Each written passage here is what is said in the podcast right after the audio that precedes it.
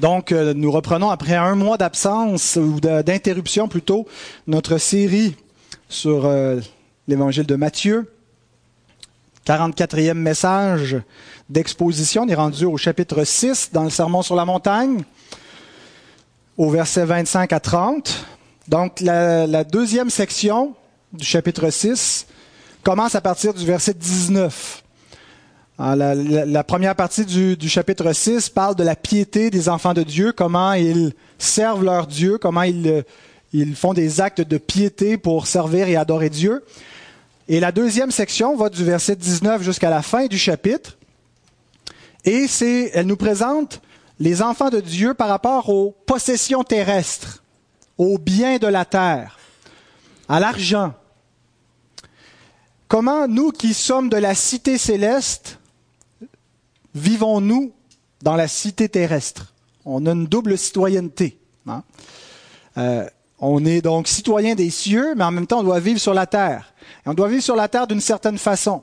Non pas comme si c'était notre cité permanente, mais comme des étrangers et des voyageurs. De faire attention de ne pas s'attacher comme à nos biens comme s'ils étaient les véritables biens permanents. On doit en user, mais de manière prudente. Et donc, cette section-là qui traite des enfants de Dieu avec les possessions terrestres, avec la vie terrestre, on peut la subdiviser également en deux. À partir du verset 19 jusqu'à 24, le Seigneur Jésus parle du danger de la convoitise, de l'amour du monde. C'est ce qu'on a vu dans le dernier message. Libérés de l'amour du monde. Comment nous avons été libérés, comment nous continuons à chercher à connaître cette liberté que les enfants de Dieu ont face à l'amour du monde. La dernière section qu'on entame aujourd'hui traite d'un autre angle par rapport aux possessions terrestres, les inquiétudes. S'inquiéter par rapport aux choses de la terre, par rapport à notre vie, par rapport à notre bien-être. Vous inquiétez-vous? Bien sûr que vous inquiétez. Hein? On est rempli d'inquiétudes. Il y a des jours où on s'en sort mieux, mais on passe notre vie à nous inquiéter. Des inquiétudes souvent imaginaires, mais parfois aussi qui ont leur raison d'être. Et donc, nous allons voir comment être libérés de ces inquiétudes. Je vous invite à vous lever pour la prière d'introduction et la lecture de la parole de Dieu. Prions ensemble. Notre Dieu et Père, combien nous sommes privilégiés d'être tes enfants d'adoption et combien nous devrions nous en trouver heureux et pleins de confiance. Mais tu sais, notre Père, que nous sommes souvent malheureux et inquiets parce que notre foi est petite et parce que nous sommes souvent de fois des enfants rebelles qui ont peine à se soumettre à ta volonté. Nous te prions, notre Dieu, pour ta bénédiction sur le ministère de ta parole en ce moment même et pour l'assistance de ton esprit. Agis dans nos cœurs et nos pensées pour nous libérer de nos inquiétudes et pour faire grandir notre confiance en toi. Nous voulons vraiment déposer à tes pieds tous nos soucis, selon l'invitation de ta parole qui nous dit « Déchargez-vous sur lui de tous vos soucis, car lui-même prend soin de vous. » Père, nous te le demandons au nom de ton Fils unique, Jésus, viens au secours de notre incrédulité. Délivre-nous de nos inquiétudes et secours-nous de notre faiblesse, afin que ton nom soit davantage glorifié dans nos vies. Amen. Lisons la parole de Dieu, Matthieu 6, 25 à 30. « C'est pourquoi je vous dis, ne vous inquiétez pas pour votre vie de ce que vous mangerez, ni pour votre corps de quoi vous serez vêtus. La vie n'est-elle pas plus que la nourriture et le corps plus que le vêtement? Regardez les oiseaux du ciel. Ils ne sèment ni ne moissonnent, et ils n'amassent rien dans des greniers. Et votre Père céleste les nourrit. Ne valez-vous pas beaucoup plus qu'eux? Qui de vous, par ses inquiétudes, peut ajouter une coudée à la durée de sa vie?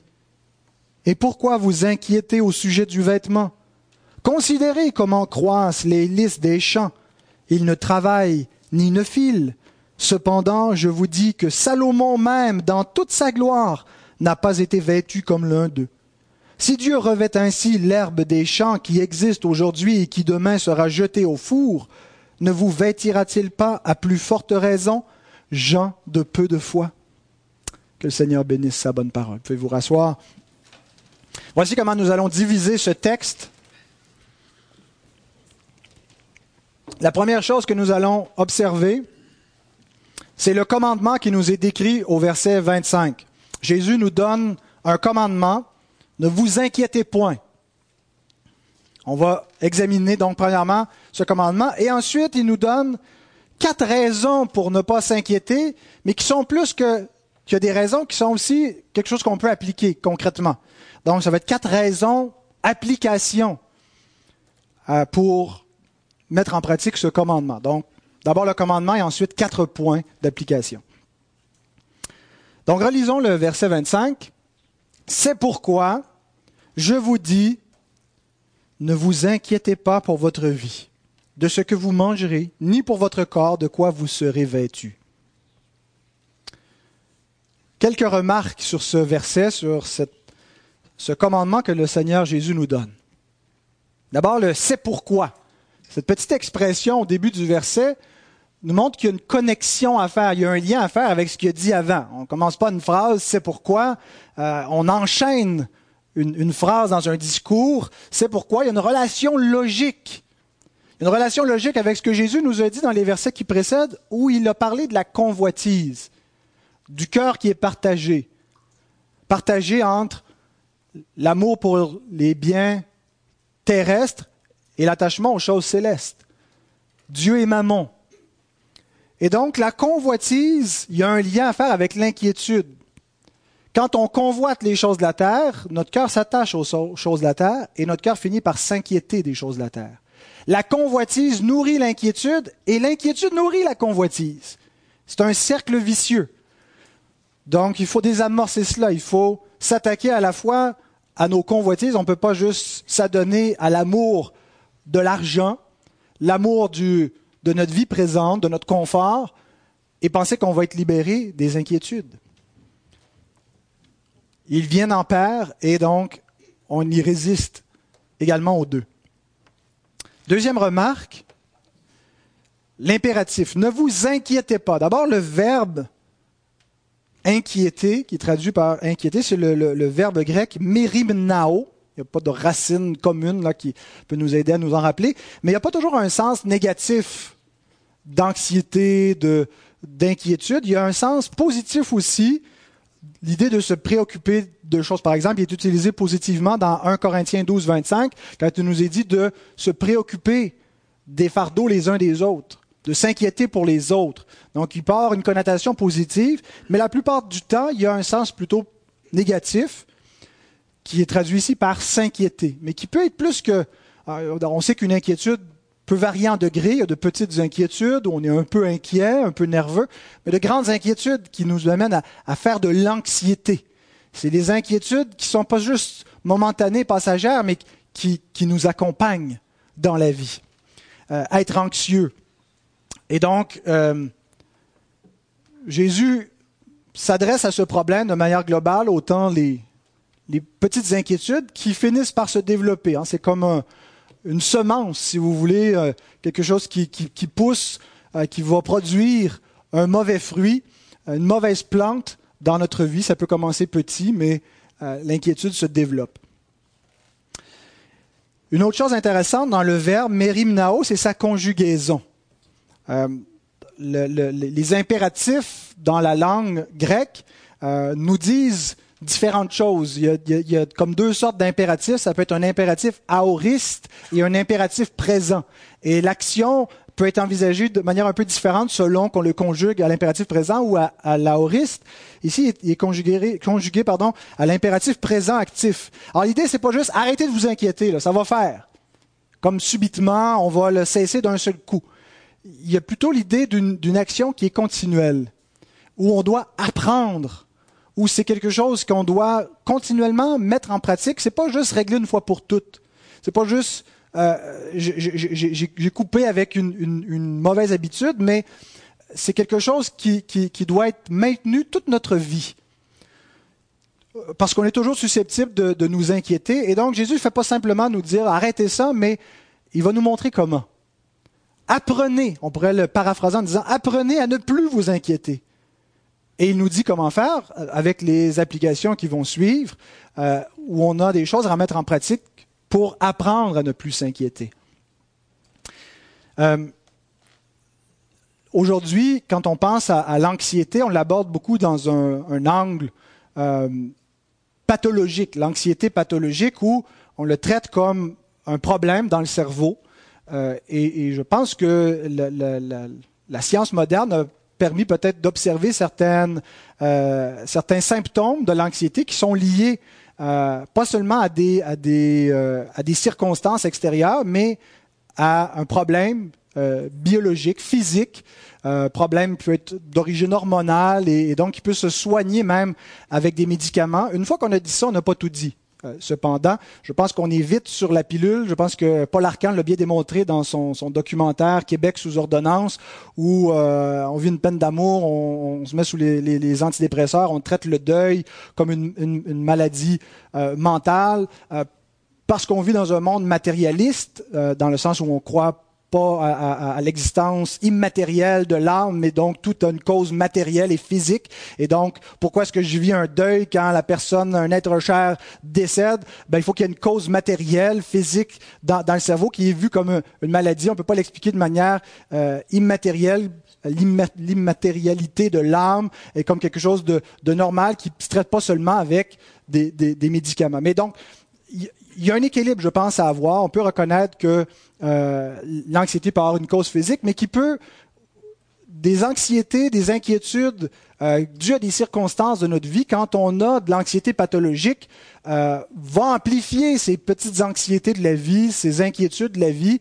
Et donc, même si une personne qui pourra avoir besoin de médicaments pour se soigner va beaucoup bénéficier, je pense, de l'enseignement de notre Seigneur à soigner l'anxiété de manière spirituelle. C'est pas seulement quelque chose de physique. Oui, le cerveau est un organe qui peut être dysfonctionnel, mais il y a plus que cela.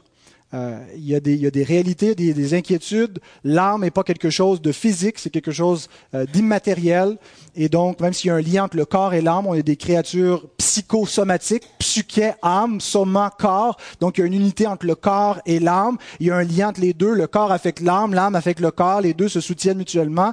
Mais la parole de Dieu, hein, peut séparer le corps et l'âme. Elle traite vraiment à la source.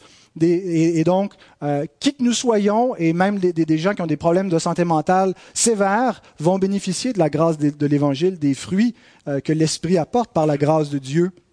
Et donc, ne vous dites pas, ben moi je suis au-delà de ça, mon problème est physique et thérapeutique, ça me prend un psychiatre et non pas un pasteur. Ce sont de faux raisonnements. On a besoin donc véritablement de la thérapie de la parole de Dieu. Maintenant, Jésus nous dit pourquoi ne pas nous inquiéter. Il cerne, il dit pour votre vie, pour votre corps. Et il identifie donc les nécessités, la nourriture, le vêtement, comme les besoins primaires, les choses pour lesquelles on s'inquiète. On s'inquiète pour notre vie ultimement, la peur de mourir, la peur de souffrir, la peur d'être exposé, qui est représentée ici par la peur de manquer les nécessités de base, la nourriture et le vêtement. Mais bien sûr, c'est représentatif. L'enseignement de Jésus ne s'applique pas juste dans les inquiétudes qui ont trait à la nourriture et aux vêtements. Surtout si on vit dans un contexte d'abondance, on ne manque pas tellement de nourriture ni de vêtements, la plupart d'entre nous. Donc, on peut avoir l'impression que ça ne nous concerne pas, on ne s'inquiète pas pour ça, mais tout ça ici représente l'ensemble des inquiétudes qu'on peut avoir. Pourquoi nous inquiétons-nous? Quel genre d'inquiétude Jésus adresse-t-il? On s'inquiète pour des tragédies. On a peur qu'il nous arrive une tragédie ou qu'il en arrive à des gens qu'on aime. Quand je savais pas que mes parents étaient partis, étant jeunes, et qu'ils n'arrivaient pas, je me suis dit, ça y est, ils ont eu un accident, ils sont morts. Et là, plus le temps arrivait, plus je paniquais. Et là, tu es seul dans la maison, puis tu t'imagines que la police va appeler, va arriver pour t'annoncer que tes parents sont morts. Et j'ai la même inquiétude encore aujourd'hui quand ma femme s'en va trop longtemps. Je me dis, elle a eu un accident. Et puis là, si toute la famille est avec elle dans l'auto, je me dis là, ça y est, je suis seul au monde, je suis veuf. Et vous savez comment c'est, hein? On nourrit comme ça et on commence à paniquer, puis on n'arrive pas à se raisonner soi-même. Puis c'est ridicule, hein? On pourrait juste avoir un petit accident, un petit accrochage, puis pas être morte aussi. Qui l'a retardé. On s'inquiète pourquoi? Donc, on s'inquiète pour nos enfants, comment ils vont tourner. On s'inquiète, est-ce qu'on va être des bons parents, est-ce qu'on va mal les élever, on va manquer quelque chose de fondamental qui va avoir été gros comme ça, mais on ne l'aura jamais vu. Puis là, on va arriver, ils vont être des adultes manqués, puis ça va être de notre faute. On s'inquiète. On s'inquiète qu'il leur arrive de quoi? On s'inquiète qu'ils vont avoir une maladie grave, qu'ils vont souffrir, qu'ils vont rejeter le Seigneur. Pourquoi vous inquiétez-vous? On s'inquiète pour notre propre santé. Qui, ici, après 2-3 jours d'un mal de tête qui persiste, dit « ça y est, j'ai une tumeur au cerveau ».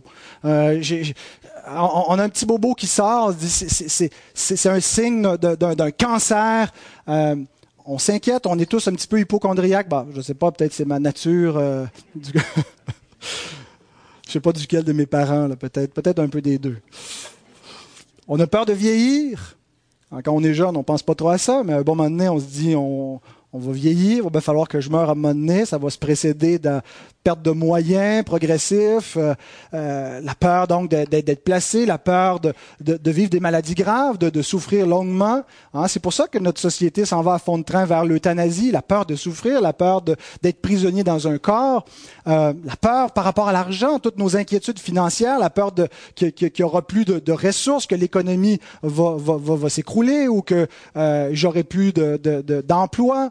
La peur de l'état du monde, la peur de la pollution, la peur des guerres, la peur de la persécution, la peur d'un revirement politique.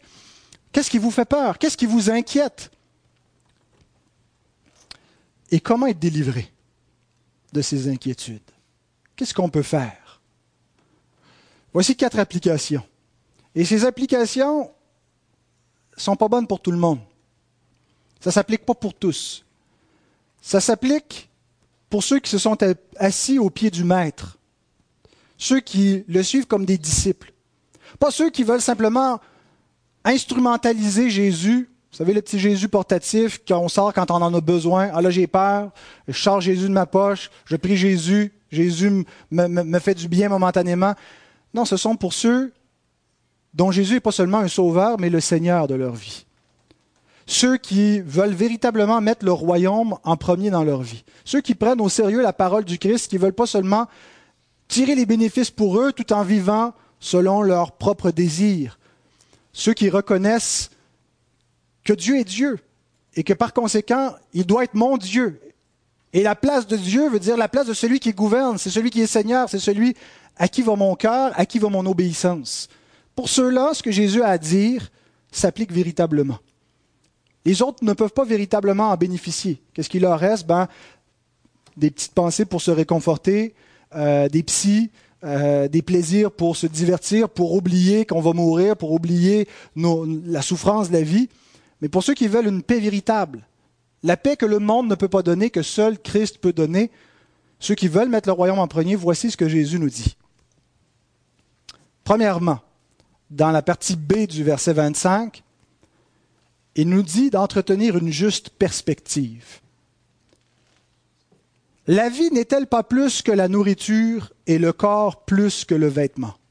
Première chose que Jésus nous dit par rapport aux inquiétudes, qui peut paraître une pensée bien banale, bien humaine, c'est-à-dire qu'elle pourrait s'appliquer à n'importe qui. D'une certaine façon, c'est vrai, mais il n'y a que les chrétiens qui peuvent l'appliquer dans la vraie juste perspective. On pourrait répondre à Jésus, évidemment que la vie est plus que la nourriture, le corps plus que le vêtement. Mais ce que Jésus veut nous dire ici, il veut nous faire prendre conscience que les inquiétudes viennent obnubiler notre vision de la vie, viennent la captiver complètement, la fausser et viennent étouffer notre foi en Dieu. Et c'est là où l'inquiétude devient un péché. Elle nous rend incrédules. Elle nous fait douter du Dieu Tout-Puissant. Comment d'aussi petites choses peuvent nous bloquer la vue? C'est une question de perspective. Si je mets mon inquiétude dans la perspective globale de la vie. Je vois tout le panorama de l'existence. Mais bon, il y a certaines inquiétudes, il y a des besoins, il y a des dangers dans le monde, mais je les relativise par une perspective globale. Je reconnais que la vie est plus large et plus grande que ces simples inquiétudes. Mais en réalité, l'inquiétude, ce qu'elle fait, c'est qu'elle se rapproche comme ça de notre vision. Et elle nous bloque complètement le champ de vision. Elle englobe toute notre perspective de la vie. Et elle fausse la vision que nous avons de nous-mêmes, du monde, de la réalité. On ne voit plus la réalité telle qu'elle est véritablement. Un commentateur biblique, John Nolan, écrit ceci. « Un trait manifeste de l'anxiété est cet effet envahissant où notre perspective sur la vie est complètement réduite sous sa pression. Il est fort probable que la question de Jésus soit précisément à propos de ce rétrécissement. La vision globale de la priorité du royaume est éclipsée par l'anxiété induite par une vision restreinte. On perd de vue l'éternité pour des choses qui sont petites en comparaison à l'éternité. Paul compare les persécutions, les souffrances, la mise à mort des enfants de Dieu comme de petites souffrances du temps présent, passagères qui produisent un poids de gloire éternelle. » Il y a quelques semaines, notre frère Mario, quelques mois, avait apporté un enseignement un mercredi soir où il voulait illustrer cette réalité de la perspective et il avait fait une leçon d'objet avec une corde, une longue corde infinie. Et au début de la corde, il avait mis du ruban rouge, il me semble qu'il était rouge, hein, qui représente notre vie présente sur Terre, le passage terrestre. Et le reste de la corde qui finit sans fin, le reste de l'éternité. Et nous, tous nos choix, tout notre focus est concentré souvent sur ce petit bout au début de la corde. Alors qu'on oublie le reste. Et c'est comme ça que la plupart des hommes vivent. Ils ne pensent pas à l'éternité, ils ne pensent pas à tout ce qui vient après. Le temps sans fin, le temps qui ne finit pas. On fait nos choix, on ne veut vivre que confortablement maintenant. Mais l'Écriture nous amène à relativiser les souffrances du temps présent en les remettant dans une perspective d'éternité. L'espérance, qu'est-ce qu'elle produit dans la vie de l'enfant de Dieu? Ça commence avec un P. Amen. Les choses qu'on espère, on les attend en persévérant. L'espérance produit la persévérance qui permet d'endurer les souffrances du temps présent, de les remettre dans une perspective, de dire non, la vie ne s'arrête pas à ça. Et même si nous mourons, qu'est-ce qui nous séparera de l'amour de Dieu? Si la mort ne peut pas nous séparer de l'amour de Dieu. Alors mes bien-aimés, quand vos inquiétudes occupent toute la place dans votre cœur, les enfants, quand le soir, vous vous réveillez et vous n'êtes pas capable de penser à autre chose qu'à des méchants ou à la mort ou à votre maison qui prend en feu, pensez à ceci. Vos pensées sont fausses. Notre perspective est faussée par nos inquiétudes. Et la solution de Jésus est contraire à l'approche psychologique moderne qui amène les patients à trouver des solutions en eux-mêmes, rentrer en eux-mêmes. Trouver les solutions en eux-mêmes. Ce que Christ nous dit de faire, c'est le contraire, c'est de sortir de nous-mêmes, d'arrêter de regarder en nous, d'arrêter de regarder à nos inquiétudes, à nos souffrances, d'entretenir en fixant nos regards sur nous et de lever les yeux, de voir plus large que nos inquiétudes, de ne pas chercher en nous, mais de chercher hors de nous, auprès du Seigneur, dans son royaume, le réconfort, de banaliser nos inquiétudes. Ça désamorce beaucoup la peur quand on la banalise. On a peur de souffrir, on a peur de mourir. Quand on se rappelle que ceux qui ont été mis à mort pour le Seigneur sont morts en paix, ils sont morts et n'ont pas pu être séparés de l'amour de Dieu. Ne craignez pas ceux qui peuvent tuer le corps. Le Seigneur nous dit, qu'est-ce qu'il faut faire qu'on ne les craint pas? Si on craint celui qui peut faire périr l'âme et le corps dans la géhenne, si on craint Dieu, si on a confiance en Dieu, ça banalise nos peurs imaginaires ou réelles. Et nous devons apprendre à désamorcer nos anxiétés et nos peurs de cette façon-là, en les remettant à Dieu, en les relativisant dans la perspective d'éternité.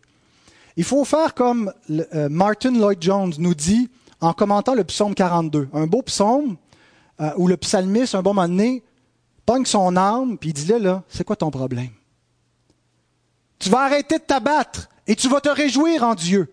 Et voici ce que le prédicateur Lloyd-Jones commente en regardant cet homme dans l'anxiété, dans la peur, dans la dépression, qui parle à son âme. Il dit ceci: « Nous devons nous parler à nous-mêmes plutôt que de nous écouter nous-mêmes. » C'est bon. Nous devons nous parler plutôt que nous écouter. Pas nous parler avec du vide, nous parler avec la parole de Dieu, nous parler avec la vérité, nous prêcher l'Évangile à nous-mêmes.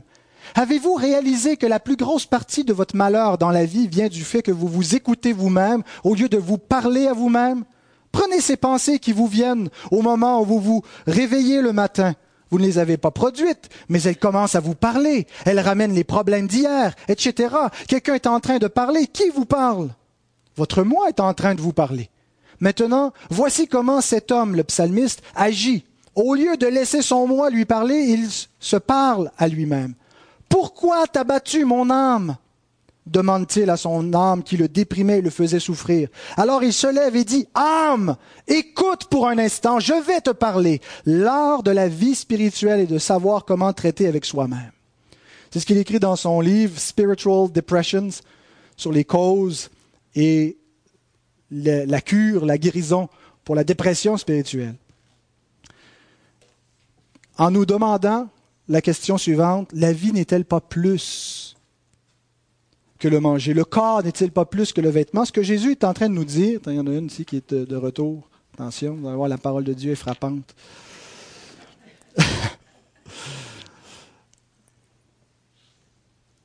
Ce que Jésus est en train de nous dire, c'est que nous devons reprendre le contrôle sur notre perspective, sur une juste perspective. Ne pas laisser notre perspective aller à la dérive, au gré des vagues, au gré de notre imagination. Pas se laisser voguer comme ça et emporter dans de petites vagues qui deviennent parfois une tempête. Jésus dit, reprenez une juste perspective sur votre existence, sur les inquiétudes que vous avez. Regardez-les dans l'ensemble, regardez-les à la lumière de la parole de Dieu. Parlez-vous à vous-même. Rappelez-vous de l'éternité, rappelez-vous de ce qui s'en vient et persévérez. Deuxième chose que Jésus nous dit, c'est de prendre conscience que notre Père prend soin de nous, notre Père céleste. Et il nous présente cette deuxième raison pour ne pas s'inquiéter, qui est aussi une solution pour ne pas s'inquiéter, par une illustration au verset 26. « Regardez les oiseaux du ciel ». Et le verbe « regarder », c'est pas simplement la faculté de voir, c'est pas seulement les yeux, c'est l'observation. Observez, apprenez, faites des observations, réfléchissez, regardez. Ils ne sèment ni ne moissonnent, et ils n'amassent rien dans des greniers, et votre Père céleste les nourrit. Ne valez-vous pas beaucoup plus qu'eux? C'est un argument a fortiori, qui veut dire... Si ça, c'est vrai, à combien plus forte raison, ceci est vrai. Si la première proposition est vraie, la proposition B est encore plus vraie, forcément. Jésus nous dit de prendre l'exemple sur les oiseaux. Il nous dit que les oiseaux ne travaillent pas. Ah ben, c'est ce qu'il semble dire, en tout cas. Et donc, on pourrait se dire, je vais faire comme les oiseaux, en faire une vie d'indolence oisive. Les oiseaux sont oisifs. Et donc, cesser mon activité, cesser de semer, de moissonner, d'amasser, et me laisser vivre par ce que la providence, la pluie fertile me donnera du ciel. En fait, on n'a jamais vu justement des oiseaux oisifs. On en a beaucoup, nous, à Saint-Hippolyte. Ils se font des nids partout, dans la corniche. Ils travaillent sans cesse. Ils cherchent leur nourriture, ils nourrissent leurs petits. Ils ne prennent pas de break. Les oiseaux travaillent. Et c'est Dieu qui les nourrit, c'est Dieu qui leur donne un gîte au travers de leur activité. Et c'est ce qui peut nous paraître fausser. Notre raisonnement logique dit, si je travaille, c'est pas Dieu, c'est moi, c'est mon activité. Et donc, c'est ce qui nous amène à la logique de Bart Simpson dans sa prière. On ne te remercie pas pour Quand on lui demande de prier à la table, « Seigneur, on ne te remercie pour rien de ce qu'on mange parce qu'on a payé pour tout cela. » Mais donc, ça, c'est la logique humaine. Si c'est moi, si c'est mon activité, si c'est mon travail, donc c'est pas Dieu. Et le danger, justement, de ne pas voir l'harmonie entre la providence divine et l'activité humaine, et pas juste l'activité humaine, l'activité ornithologique. Les oiseaux travaillent et sont aussi nourris par Dieu. Le danger, c'est de finir par mettre notre confiance dans les moyens que Dieu utilise plutôt qu'en Dieu lui-même. Dieu utilise des moyens, utilise notre activité, utilise notre responsabilité, utilise l'économie, utilise le travail, les dons qu'il nous a donnés pour prendre soin de nous. Mais si on ne réalise pas que c'est Dieu qui fait tout cela, qui nous bénit, qu'on ne lui donne pas grâce et qu'on n'apprend pas à se confier en lui, on va mettre notre confiance dans les moyens plutôt qu'en Dieu, dans les dons plutôt que dans le donateur. Donc, il y a un danger là. Ce que Dieu veut, c'est que nous apprenions à dépendre de lui. Parce que nous dépendons véritablement de lui. Il nous a créés dépendants. Il nous a créés dépendants avec des besoins. On a besoin de respirer, on a besoin de manger, on a besoin de dormir, on a besoin de repos, d'activité. On a toutes sortes de besoins. On a besoin les uns des autres. Pourquoi Dieu nous a-t-il fait avec des besoins? Pourquoi est-ce qu'il ne nous a pas fait avec moins de besoins ou des besoins qu'on pourrait satisfaire soi-même avec un corps autosuffisant, autarcique? Parce que Dieu voulait qu'on dépende de lui. Il voulait manifester son amour en nous faisant dépendre de lui, en pourvoyant tous nos besoins. Et c'est dans la prédication de l'apôtre, quand il s'en va envers les païens, il leur dit « Dieu vous a témoigné de son amour, de sa bonté, en vous dispensant du ciel les pluies fertiles, en remplissant votre cœur de joie. » Même l'équilibre psychologique des païens est un don de Dieu. Et si Dieu utilise des moyens pour acheminer ces grâces-là, tout don excellent, néanmoins, descend d'en haut du Père des Lumières, chez lequel il n'y a ni changement, ni ombre de variation. Sa bonté ne varie pas avec les saisons, avec l'humeur, avec le taux directeur. Il est constant. Et donc, ça doit nous amener à développer une confiance en Dieu.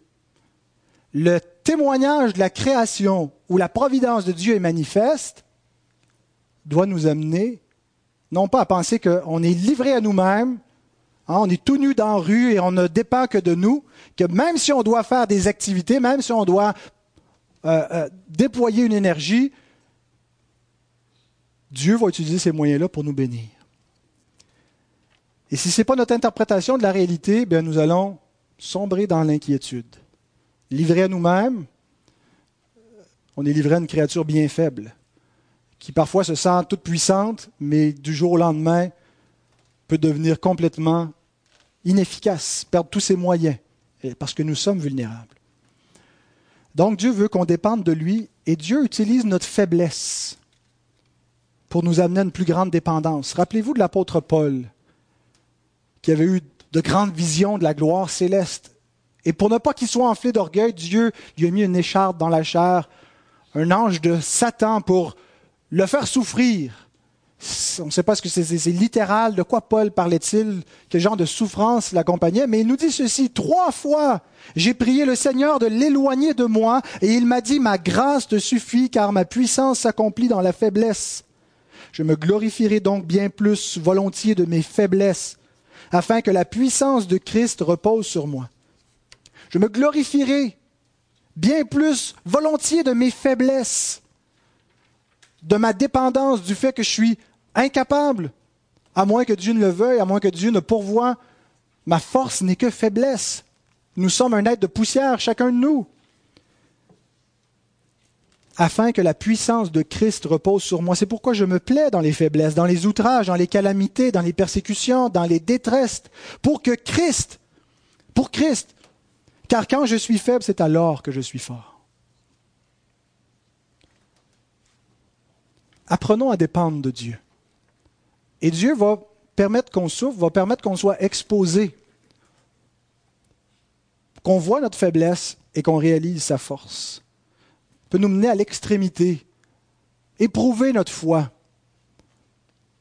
Il ne nous laisse pas toujours dans la ouate. Mais il veut non pas enlever tous nos tracas, c'est-à-dire tout ce qui nous cause du tracas. Le travail et les responsabilités. Dieu ne veut pas les retirer, il ne veut pas faire que magiquement on ne s'inquiète plus de rien. Ce qu'il veut, c'est nous apprendre à ne plus nous laisser tracasser par tout ça, par une foi en lui.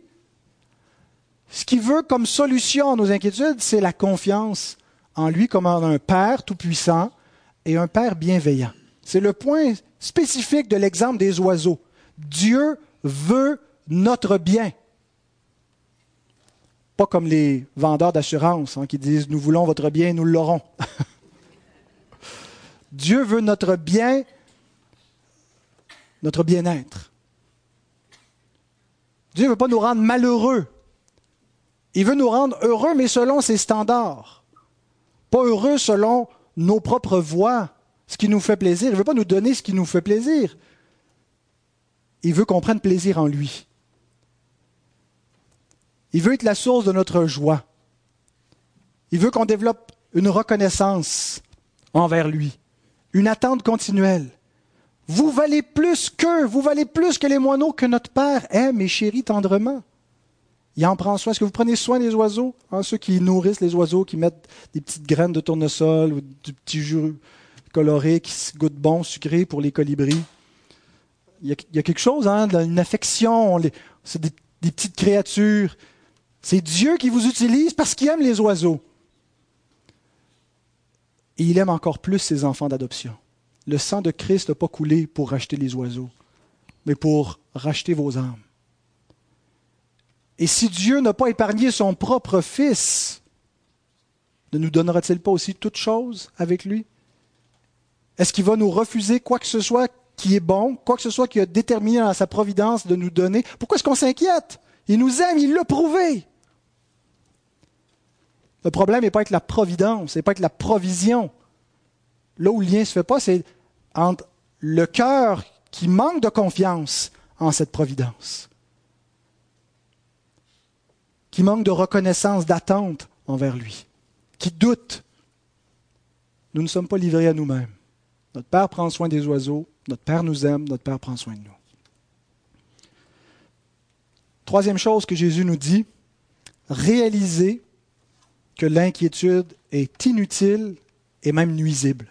Au verset 27, « Qui de vous, par ses inquiétudes, peut ajouter une coudée à la durée de sa vie ?» Une coudée, c'est une unité de mesure qui donne à peu près 1,5 pied, 18 pouces.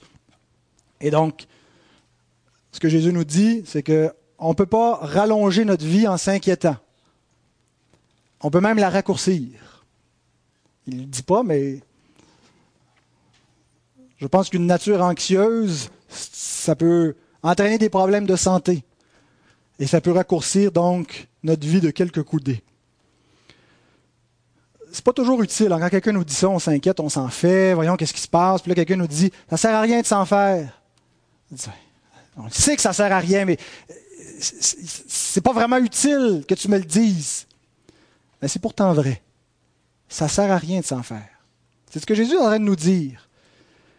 Parce qu'on a l'impression qu'à force de nous inquiéter, on va trouver une solution. On va tellement y penser qu'on va trouver une solution ou qu'on va venir par épuiser l'inquiétude. C'est le même mensonge dans la convoitise. À force de convoiter, à un moment donné, on va épuiser l'effet de la convoitise, puis elle n'aura plus d'effet sur nous. On va satisfaire la convoitise, elle va cesser. Dites ça à ceux qui sont aux prises avec des problèmes de pornographie. Est-ce que de satisfaire la convoitise l'épuise? C'est la même chose avec l'anxiété. De s'y livrer, c'est un feu qui s'autoconsume continuellement, qui ne s'éteint pas en le nourrissant, et il va continuellement augmenter et être maintenu. On ne peut pas épuiser donc l'inquiétude. Et c'est important d'en prendre conscience pour désamorcer ce cercle vicieux. Maintenant, qu'est-ce qu'on fait? Parce qu'on a beau comprendre que ça ne sert à rien de s'en faire, que ce n'est pas utile et que c'est même nuisible. Mais que faire quand on n'arrive pas à arrêter de s'en faire? Quand on n'arrive pas à arrêter de s'inquiéter? Quand on n'arrive pas à arrêter d'être anxieux par rapport à nos besoins, à notre vie?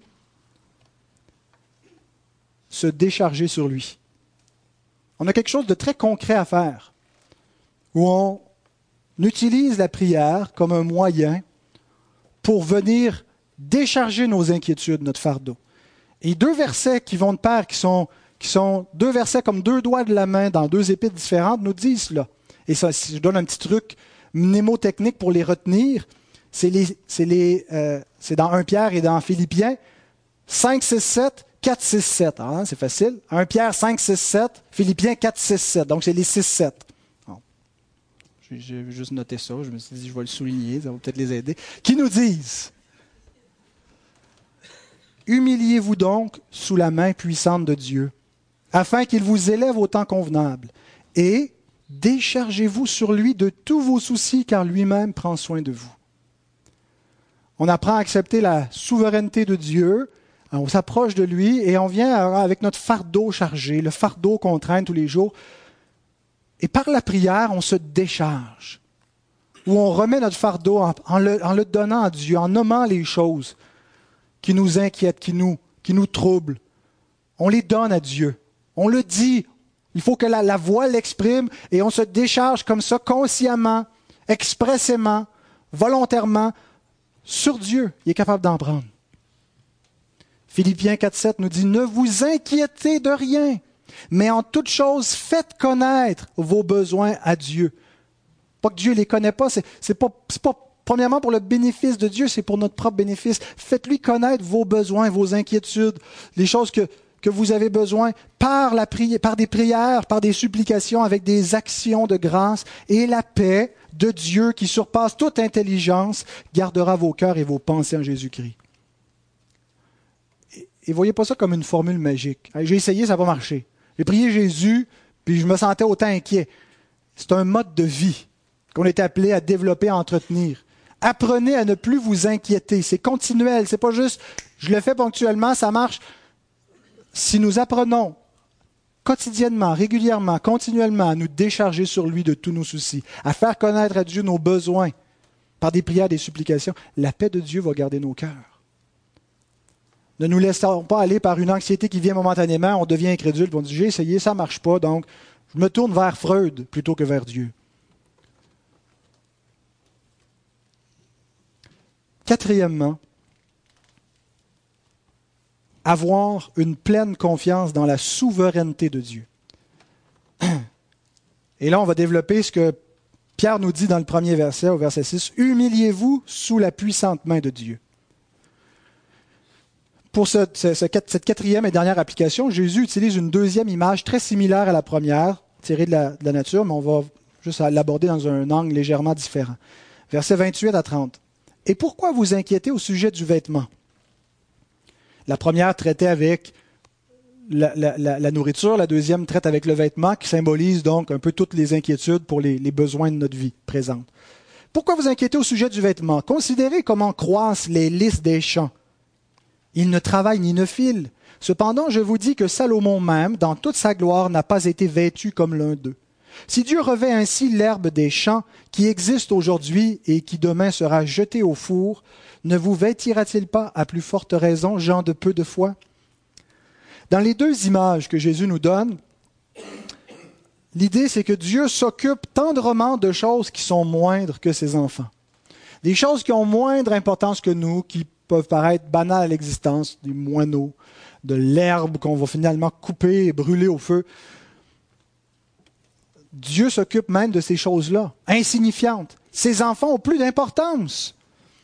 J.C. Ryle écrit « Lui qui se soucie des fleurs périssables ne négligera certainement pas les corps dans lesquels habitent des âmes immortelles, et qui plus est dans lesquels habitent les âmes immortelles de ses enfants rachetés par le sang de son Fils. » S'il est vrai que Dieu est le sauveur de tous les hommes, nous dit l'apôtre Paul, il lit particulièrement des croyants. Et le mot « sauveur », quand il nous dit cela, c'est dans le sens de pourvoyeur, de celui qui protège, de celui qui prend soin.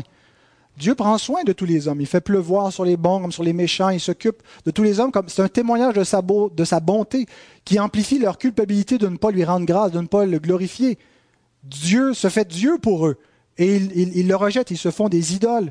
Mais Dieu le fait particulièrement pour ses enfants. Les soins de la providence de Dieu vous sont adressés, plus qu'à ceux qui ne connaissent pas Dieu. Et donc Jésus, dans cette image, compare la beauté de la gloire de Salomon, qui nous est décrite comme une gloire et une sagesse qui surpassaient tous les royaumes de la terre. Et il nous dit que la beauté de Salomon ne peut même pas être comparée aux lys des champs. La beauté naturelle que Dieu crée, les choses que Dieu fait, il n'y a aucun artiste qui est capable de les rendre. L'homme est une belle créature à l'image de Dieu qui peut faire des choses magnifiques, mais qui ne peut pas surpasser le Créateur, l'artiste suprême. Et qui le fait même pour des choses banales. Dieu qui applique la gloire, qui applique sa gloire, le reflet de sa beauté dans des choses périssables. Alors, s'il met tant de soin dans des choses passagères, il va le faire davantage pour nous qui avons une âme éternelle. Et donc, le Seigneur veut nous amener à avoir la foi dans la providence de Dieu. On pourrait facilement interpréter cette image-là comme le fait l'évangile de la prospérité. L'évangile de la prospérité, c'est que Jésus, non seulement est mort pour nous donner la vie éternelle, pardonner nos péchés, mais pour qu'on connaisse déjà maintenant la gloire, qu'on soit affranchi de nos maladies. Hein, si Jésus est mort, qu'il a porté nos maladies en croix, pourquoi est-ce qu'on est encore malade? On est encore malade parce qu'on n'a pas assez foi. Pourquoi est-ce qu'on est pauvre? On est pauvre parce qu'on n'a pas assez foi qu'on est riche. Et donc ça, c'est l'évangile de la prospérité. C'est de nous donner la gloire éternelle, mais tout de suite maintenant. Et généralement, ça vient avec des charlatans qui, eux, s'enrichissent sur le dos de gens crédules qui donnent, parce que pour être béni, il faut aussi donner à ces prédicateurs-là. Il faut avoir la foi que ça va nous revenir. Mais donc, l'évangile de la prospérité, ce qu'il nous dit, c'est que le problème, pourquoi on n'a pas vêtu aussi bien que Salomon? Pourquoi est-ce que vous n'avez pas du Gucci dans votre garde-robe et du Calvin Klein et je ne sais quel autre grand designer que vous n'êtes pas habillé à la fine pointe? C'est parce que vous manquez de foi. Parce que c'est ce que Dieu veut. Il veut que vous soyez plus beau que Salomon. Il veut que vous ayez des plus beaux vêtements, de plus belles voitures, de plus belles maisons. L'évangile de la prospérité, c'est ce qu'il nous dit. C'est un faux évangile toxique. Et il y a beaucoup de gens qui croient cela et qui vont périr éternellement parce qu'ils ne sont pas véritablement venus au Fils de Dieu repentant de leurs péchés, mais pour recevoir des richesses par sa main. Ce que Jésus est en train de nous dire, ce n'est pas cela. Il n'est pas en train de nous dire, vous n'avez pas cette foi, puis à cause de ça, vous n'êtes pas vêtus comme Salomon. Ce que Jésus est en train de nous dire, c'est que nous n'avons pas confiance dans la providence divine. Et je veux souligner de quelle façon nous n'avons pas confiance. Dans la première image, nous n'avons pas confiance dans le sens que nous doutons qu'il veut prendre soin de nous. Il veut souligner qu'on a un Père qui nous aime. Alors, s'il prend soin des oiseaux, il va prendre soin de ses enfants. Il a de bonnes choses pour nous. Il a de bonnes intentions. Il ne veut pas notre malheur. Hein, il ne veut pas nous dépouiller de tout. Il ne veut pas juste nous faire vivre dans la disette. Il veut aussi nous faire vivre dans des moments d'abondance. Il nous donne toutes choses avec abondance pour qu'on en jouisse. Il ne veut pas qu'on mange notre pain et qu'on boive notre vin avec culpabilité en disant « il y en a qui ne l'ont pas ». Il veut qu'on jouisse de tout ce qu'il nous donne. Mais dans la deuxième image, l'aspect que je veux souligner, c'est notre manque de foi dans sa providence sous un autre angle. L'erreur souvent qu'on commet, les évangéliques, par rapport à la providence, c'est de simplement la voir comme une potentialité et non pas comme une actualité. Et il y a un monde de différence entre les deux. On envisage la providence de Dieu comme le pouvoir que Dieu a pour faire n'importe quoi. Le pouvoir que Dieu a pour nous guérir de nos maladies. Dieu peut faire tout, peut ressusciter les morts. Dieu a créé le monde ex nihilo et nihilo, à partir de rien, dans rien. Il peut faire tout. Il a le pouvoir. Et on le voit comme une potentialité. Et ça nous amène à espérer que notre Père va nous épargner les choses qui nous inquiètent. Dieu peut me délivrer de la mort. Dieu peut envoyer un ange. Dieu peut enlever cette maladie. Et donc, on est toujours dans le Dieu peut et on ne fait chercher que ce que Dieu pourrait faire pour nous. Que Dieu va nous épargner tout ce qui nous inquiète. Mais ce n'est pas comme ça que la providence, la foi en la providence doit nous amener à ne plus nous inquiéter. Notre assurance vient du fait que Dieu contrôle tout. Pas simplement qu'il peut contrôler tout, mais qu'il contrôle actuellement tout et qu'il n'y a rien qui arrive en dehors de sa volonté. Jésus dit, les moineaux, votre Père les nourrit, en prend soin. Quelques chapitres plus tard, il nous dit que des fois, ils crèvent les moineaux. Et ce n'est pas sans la volonté de votre Père. Il ne tombe pas un moineau par terre sans sa volonté. Il contrôle la mort des oiseaux. Il contrôle aussi vos épreuves. Il contrôle aussi tout ce que vous craignez.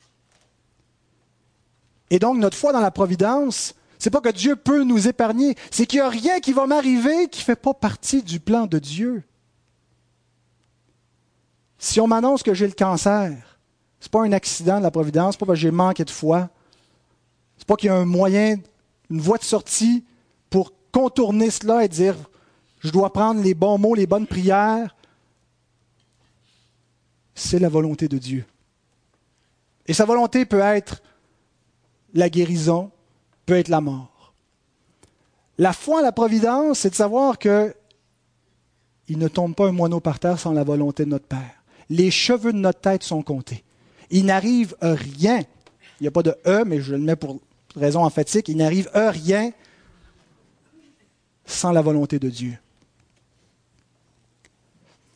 Et donc, c'est la base de notre assurance.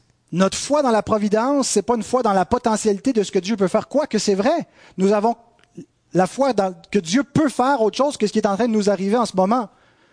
Et par la prière, Dieu peut nous faire guérir, peut faire intervenir sa providence, pourvoir à nos besoins. On est sans travail, on prie, Dieu va pourvoir un travail, il va utiliser le moyen de la prière.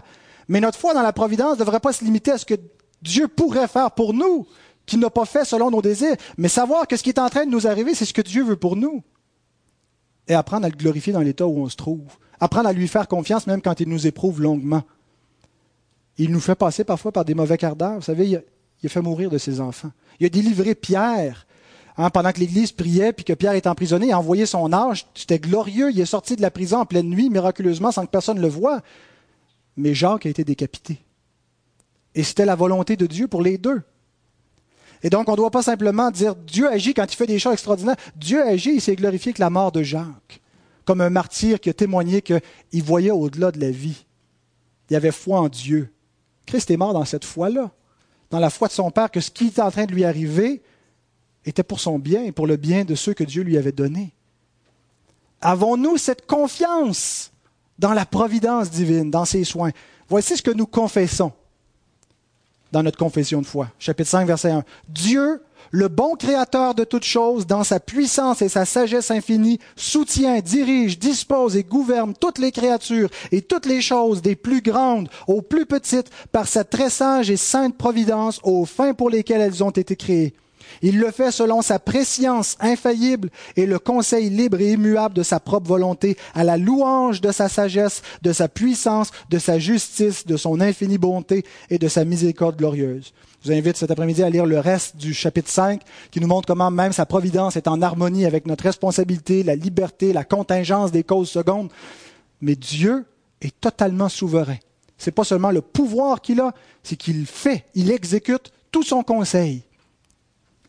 Et donc, Jésus nous rappelle cela en nous disant « Ayez donc confiance. Celui qui gouverne toutes choses, il est de votre bord. Si Dieu est pour nous, qui sera contre nous? »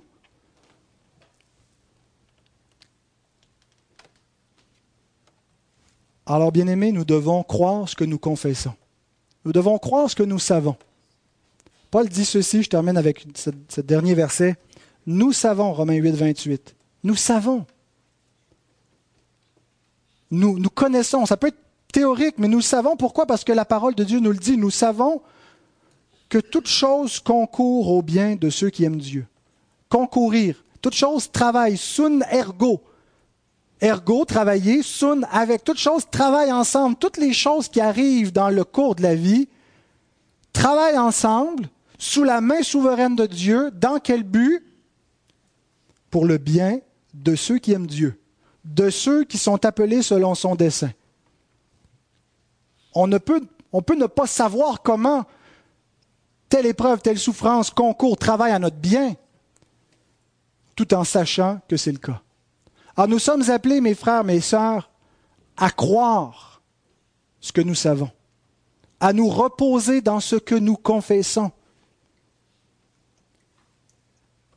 Et ce que Jésus fait à la fin, il identifie la source du problème de nos inquiétudes, gens de peu de foi. Pourquoi vous inquiétez-vous? Parce que vous doutez que c'est votre Père qui contrôle. Vous doutez de ses bontés, de ses soins pour vous. Vous n'apprenez pas à vous confier en lui. Vous croyez théoriquement à sa providence. Gens de peu de foi. Bien-aimés, prions pour que Dieu augmente notre foi, qu'il nous donne d'accepter de sa main, de nous humilier, comme le dit Pierre, sous la main puissante de Dieu, et de nous décharger sur lui de tous nos soucis, de toutes nos inquiétudes, sachant que lui-même prend soin de nous. Amen.